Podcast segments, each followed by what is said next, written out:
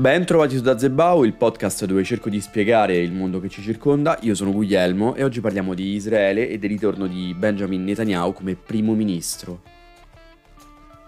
Chi mi segue sa bene come già a giugno duemilaventuno parlammo di questa pausa forzata che Netanyahu prese dal governo dopo anni ininterrotti di monopolio sulla politica israeliana per lasciare spazio all'inedita coppia Lapid Bennett, fautori di una coalizione tanto ampia quanto eterogenea, in disaccordo quasi su tutto e che si trovava unita solo dallo scopo di far fuori Netanyahu, mentore di alcuni, nemico di altri, che però già sapeva quali fossero le debolezze di governare in Israele e di governare in qualsiasi coalizione di governo.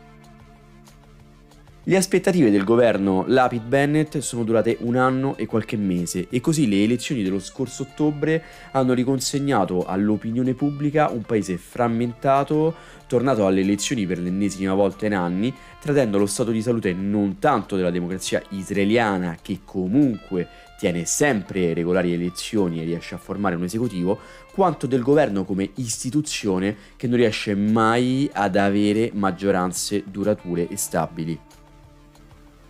In Israele, infatti, come in Italia, per formare un governo bisogna disporre di coalizioni, il più delle volte post-elettorali, tanto ampie quanto fragili, dove l'estrema destra ha assunto da qualche tempo a questa parte il ruolo di ago della bilancia. L'ultima coalizione di governo, per dire, si avvaleva non solo del sostegno dell'aggruppamento arabo Rams, ma anche di partiti a destra della destra e che da noi sarebbero giudicati come impresentabili.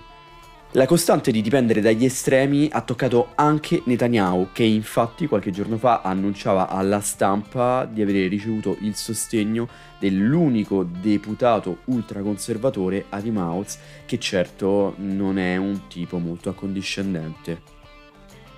Coalizione in Israele fa rima con contraddizione, valeva ieri per Bennett e Lapid, vale anche oggi per Netanyahu. La domanda che ci poniamo è questa: quanto potrà resistere un governo che ancora non ha giurato di fronte alla frammentazione della vita politica israeliana? La risposta la sappiamo già da ora, poco.